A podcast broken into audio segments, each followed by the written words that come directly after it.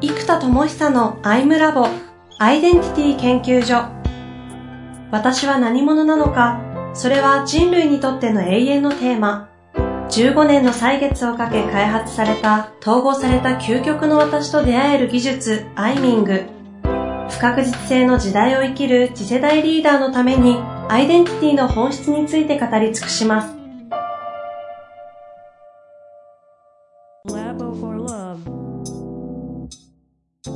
こんにちは、遠藤和樹です。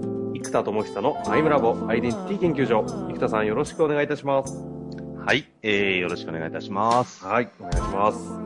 いやいや、なんか久々に20代の頃考えてて、実際にやってたことということで、前回ね、はい、はい。コミュニティの話をしていただきましたが、うん。いや、いや、そんなことまで考えてたんですねっていうあの思考の深さに、あの、今でもね、い今だったらまあ言いそうだなと思いますけど、当時から言ってたんかいっていうこの、ちょっと驚きを感じました。そうですね。これはもう当時からポリシーはメインが変わらないですね。あの、あのね、前回ちょっと話したけど、こう、話しましたけど、こう、生きると生かすの統合であると。うん。自分を生きる未来像っていうのは夢を生きることであり、自分を生きす、生きる、自分を生かす未来像が志を生きることであると。で、自分を生きるが、あの、生き生きが、えーあの、生命の生と書いて生き生きという字。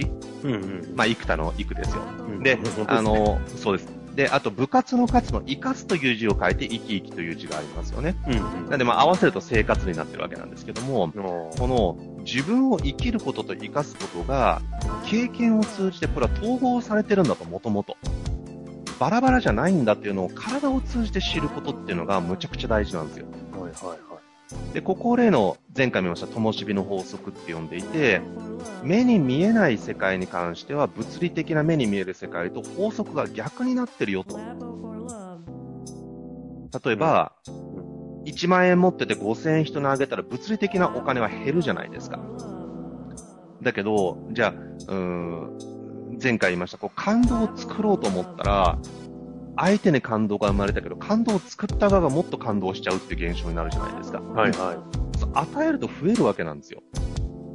で、これよくね、当時、教育モデルずっと言ってたんだけども、こう、じゃあ、もうむちゃくちゃうまいメロンをもらいましたと、僕が。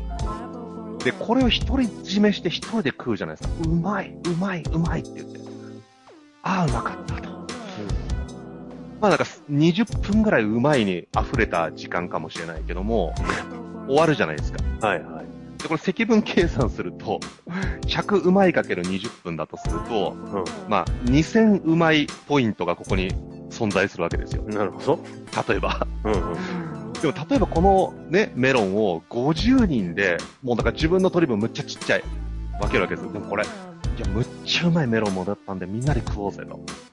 で、こう50分の1も薄くなっちゃう。でもみんなで、食うよ、せーの、パクッ、うまーとか言ったら、やばくねこれとか言って、マジすごくねとか言って食ってたら、これ、実は一人でそんなに興奮しないというか、一人でメロン食って独り言部屋で言ってたらちょっと変な人じゃないですか。うんうん。だそうすると、一人だと100うまいぐらいがマックスなのに、みんなで盛り上がると1000うまいぐらいになるわけですよ。うんうん。しかも20分ぐらい行くじゃないですか。はいはいはい。ってなると、これ2万うまいが1人に生まれるわけですよ。はいはいはい。かけるこれ50倍だと、50万うまいがここに生まれるわけですよ。そうすると、メロンを分かち合ったことによって、目に見えない価値は、比較にならないほど劇的に増大してるってことなんですよ。だから人類が目に見える価値の方で考えずに目に見えない価値の方で考えたら、実は分かち合った方が圧倒的に増えてるっていう現象に気づいたらいいんですよ。体験を通じて。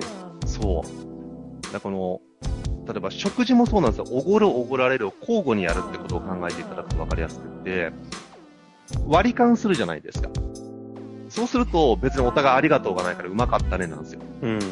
でもじゃあ今回俺が全部おごるねと。で、次回向こうが全部おごってくれましたと。で、実は使ったお金の量は一緒じゃないですか。うん。ところがここに、おごってくれたありがとうが、生まれるんですよ、ここに。あ あ。なるほどね。そうすると同じお金を使ってるのにお互い消費して、で、うん同じ食事を食べてるのに、プラスありがとうが生まれた分、こっちのお互いがおごり合った方が、目に見えない世界の価値が増大してるじゃないですか。うん。うん。だから目に見えない価値が増大する方を人々は選択していったら、実は幸福っていうのはもっともっと増えるはずなんですよ。なるほど。というのをですね、20代うんもずっとみんなに教えてて、い や、はい今言っててもいいこと言うなって僕で思うんですよ。今そんな感じましたけど。20代の俺いいこと言ってんなと思って。いや、本当ですね。え、それは何、あの、ここで、この番組中に聞くことでもないかもしれないですけど、あの、な、なぜそこに至ったんですか ?20 代の頭にして。もえーっと、そうですね。で、そのね、今言ってたような、灯火の法則を、もうその、生きると生かすの統合であると。まさにね。で、これは生き生きのきっかけですよと。で、生き生きがカタカナで書いて、さっきの生きる生き生きと生かす生き生き。で、やっぱここに到達したっても何個もあるんですけど、うん。あのーまず一個大きかったのが、その、特に大学生時代ですかね。もう死ぬほど豊かで死ぬほど満たされてたんですよ、自分自身が。はもう超絶楽しかったんですよ、学生時代。あ、あそういう大学生会ったことないかも、あんまり。そう、だからね、なんか自分の幸福を得たいみたいな感覚はもう、なくなるぐらい、超楽しかったんですよ。へえ。で、特にその大学1年生はもうむちゃくちゃ友達増やして、むちゃくちゃ楽しく、うん。うーん、ね、もうそのサークルとかもそうだし、友達と飲み会やったりとか、こう、遊ぶ方でもむちゃくちゃ楽しかったわけです。うん。うんでも十分満たされたから、で、3年ぐらいから自分でこうカフェを作って熱い。で、そんだけ僕は満たされてたのに、高校時代の友人たちは大学楽しくないとかいう人もいっぱいいて、で、やっぱ高校がむちゃくちゃ熱い高校だったんで、もう高校時代もむちゃくちゃ楽しかったんですよ。うん。あの、まあ、例のごとくいつもどこでも浮いてるんですけど、はい 高校でも大学でもサークルでもいつも浮いてるんですけど、まあ、浮きながらも相当楽しかったんですよ。まあ、あの、独りよがりで楽しんでるのも含めて。うん。うん、だから少なくとも僕個人、周りに迷惑かけてたけども、あのー僕個人は満たされてたわけですよ。はい、はでも、特に大学2年の時まで僕はもう超絶楽しかったんですけど、やっぱり高校時代の熱かった仲間が大学で熱い人に出会わなくて面白くないとか、結構、うん、あんまりエンジョイできてないと。い。うん。高校時代あんなに熱かったのに、うん、で、学年一誰が見ても熱いってやつがいたんですけど、はい、はい。その彼なんかも大学であんま面白くないって言ってて、じゃあやっぱ熱い思いを持ってる人たちが集える場所があればいいと。うん。じゃあそういう場所を作っちゃえということで、僕はそのカフェを作るって言い出して、へえ。で、これ実際新宿のアルタの横の住友銀行の中に、あの、40畳ぐらい場所を借りて、あの、だから本当新宿の駅前ですよ。そのボックスカフェっていうカフェを作ったんですよ。へで、これが僕の一番こう、なんだろうな、その学生時代の一番メインでやってた活動なんですよね。で、やっぱそこに熱い人たちが集って、あの、まあやっぱり超絶楽しかったんですよ、僕もまた。うん。また。で、僕はカフェ作るもんだから熱い人がいっぱい来るわけだから、僕も楽しいし、そこでみんな繋がって楽しいしと。で、じゃあ、そんな自分が起業して、うん何をしていくかって時に、本当に人類に残るものって究極何なんだと。自分の死んだ100年後に究極残るもの何なんだっていう問いがあったんですよ。まあぐらいの時に？いや、もうそれも、ちょっといろいろはしょりますけど、僕の親友の総志郎っていうのとね、ああ、それはいはいはい。対話して。で、僕らで出た結論が2つで、文化と思想であると。ほなんで、文化と思想につながるような企業でない限りは、自分が人生すべてをかけなくてもいいんじゃないかなと。う。うん。で例えば当時、つながり多かったから、人材派遣ビジネスとか、アルバイト紹介ビジネスだったらもうすぐできただろうし、うん。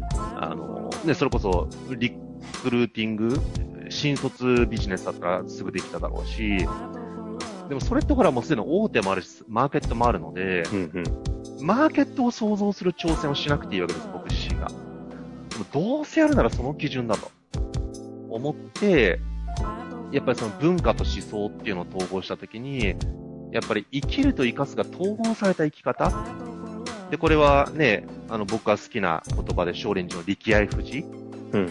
力と愛は二つにあらずであると。だから、ね、愛なき力は暴力であり、力なき愛は無力である。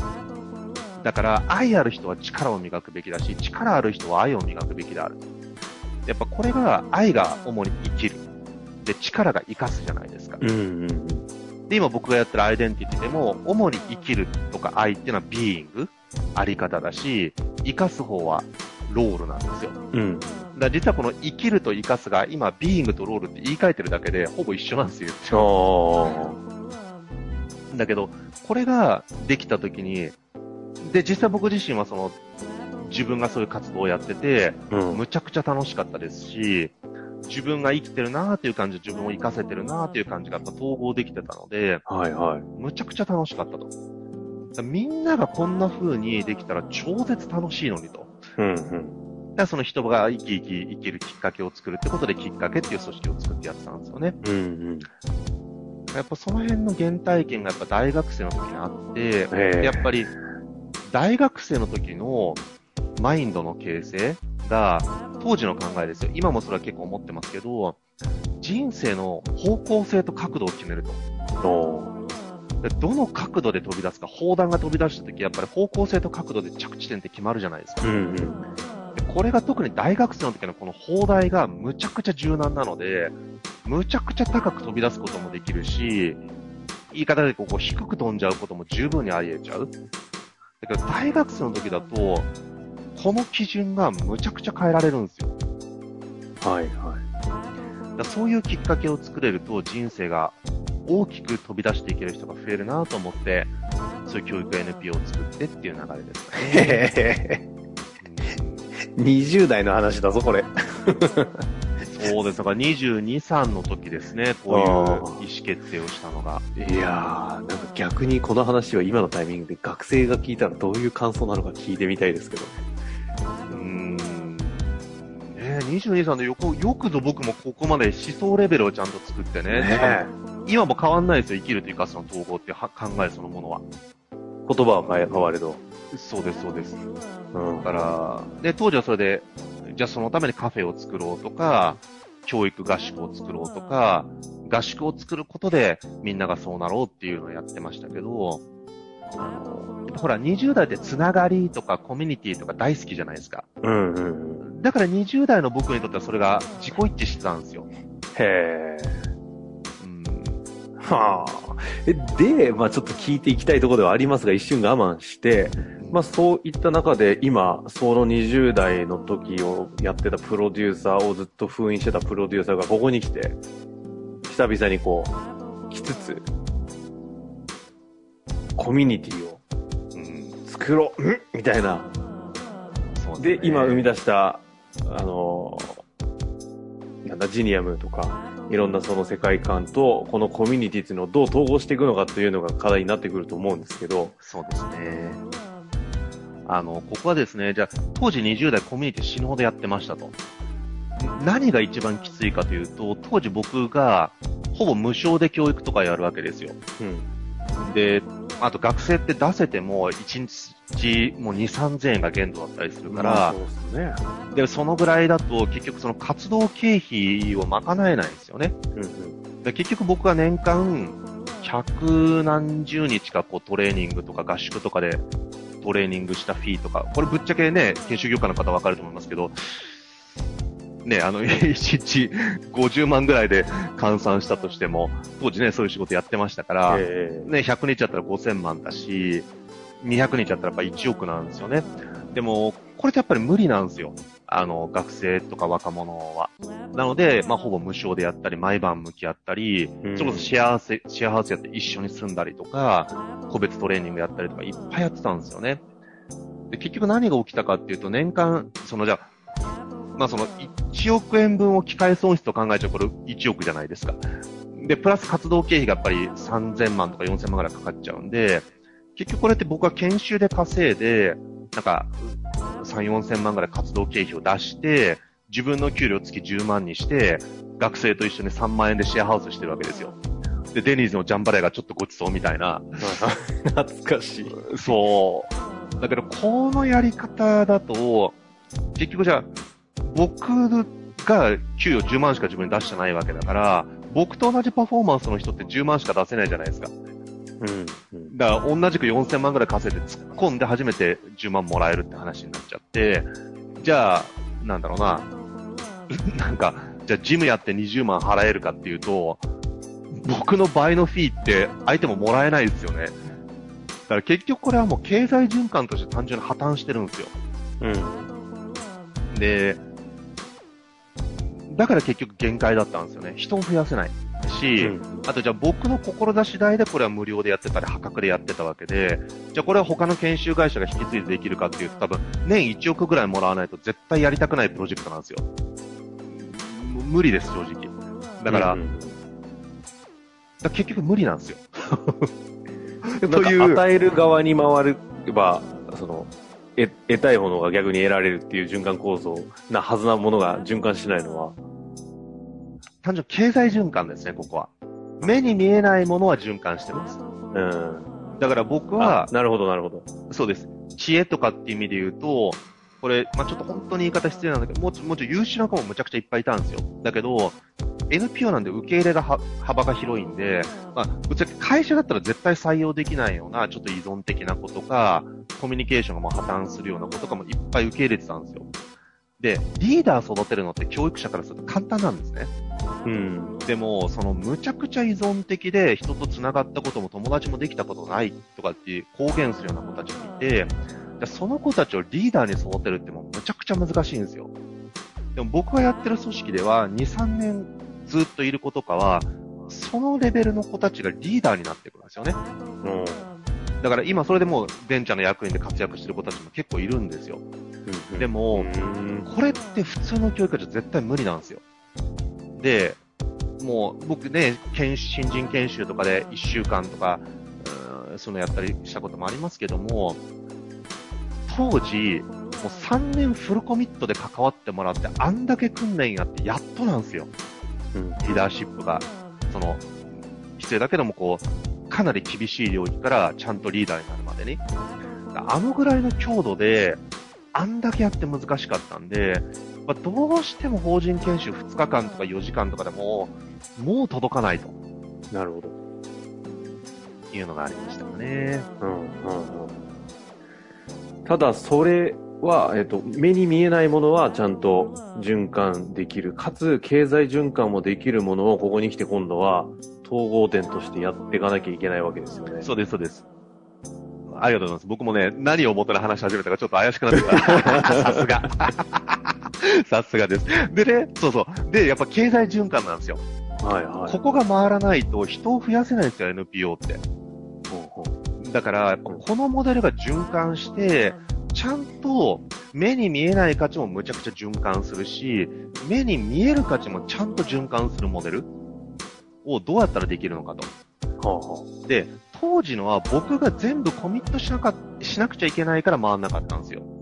あうん。だから今だったら、じゃあ動画にして、それをみんなが僕の動画を使ってファシリテーションして教育するよっていう仕組みが作れたら、僕のコースは収録1回で、あと全部回せるじゃないですか。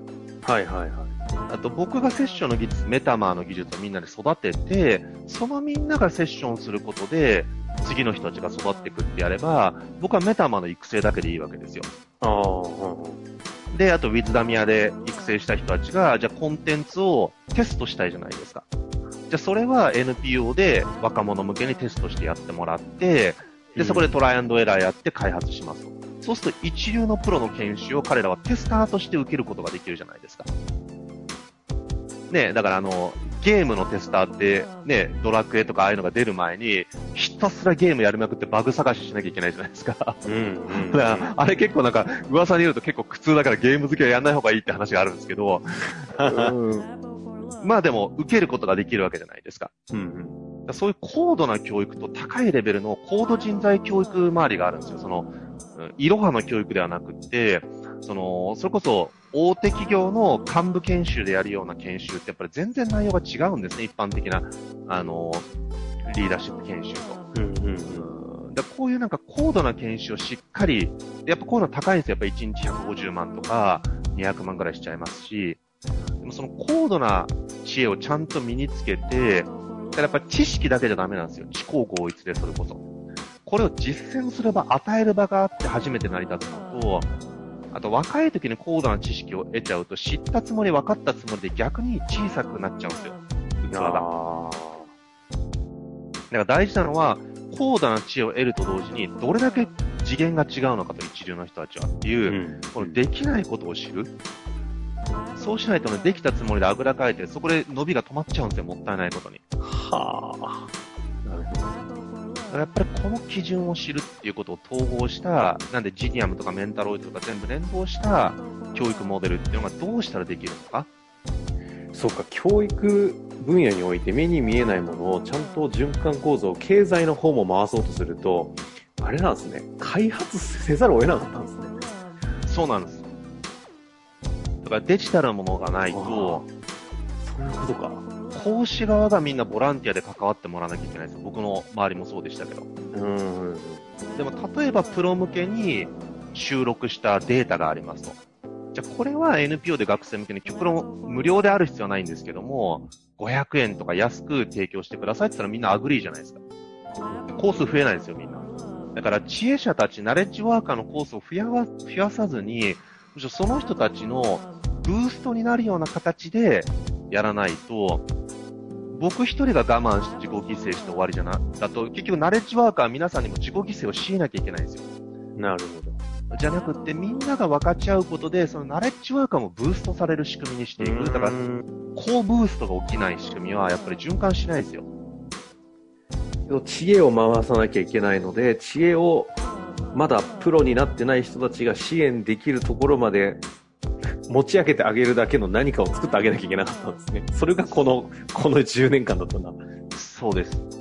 でも、圧倒的なキャッシュが必要です。そういうこと？むちゃくちゃやな。もう、そう、だからね、ずっと我慢してたんですよ。我慢っていうか、ちょくちょくコミュニティやりたがるんですよ、僕。いや、そうね。この、この、ね、6年、5、6年の間にもちょいちょい出てましそう、たよね。アイムラボで何何回もちょくちょくでやろうやろうとしてるんですけど、やっぱり頓挫するんですよ。あったあった。やっぱこれね、発明家の方がちゃんとブレイクしてないから、やっぱフォーカスで、今我慢しないと、はい。あのまあ、結局今ね、その飛び立て生向けの起業家コミュニティとか、そういうね、あの支援もやってるんですけど、やっぱりこう無償でどんどんやっちゃうんですよね。で、やっぱ時間もオーバーしてやりたくなっちゃうし、だ好きだしやっちゃうんですよね。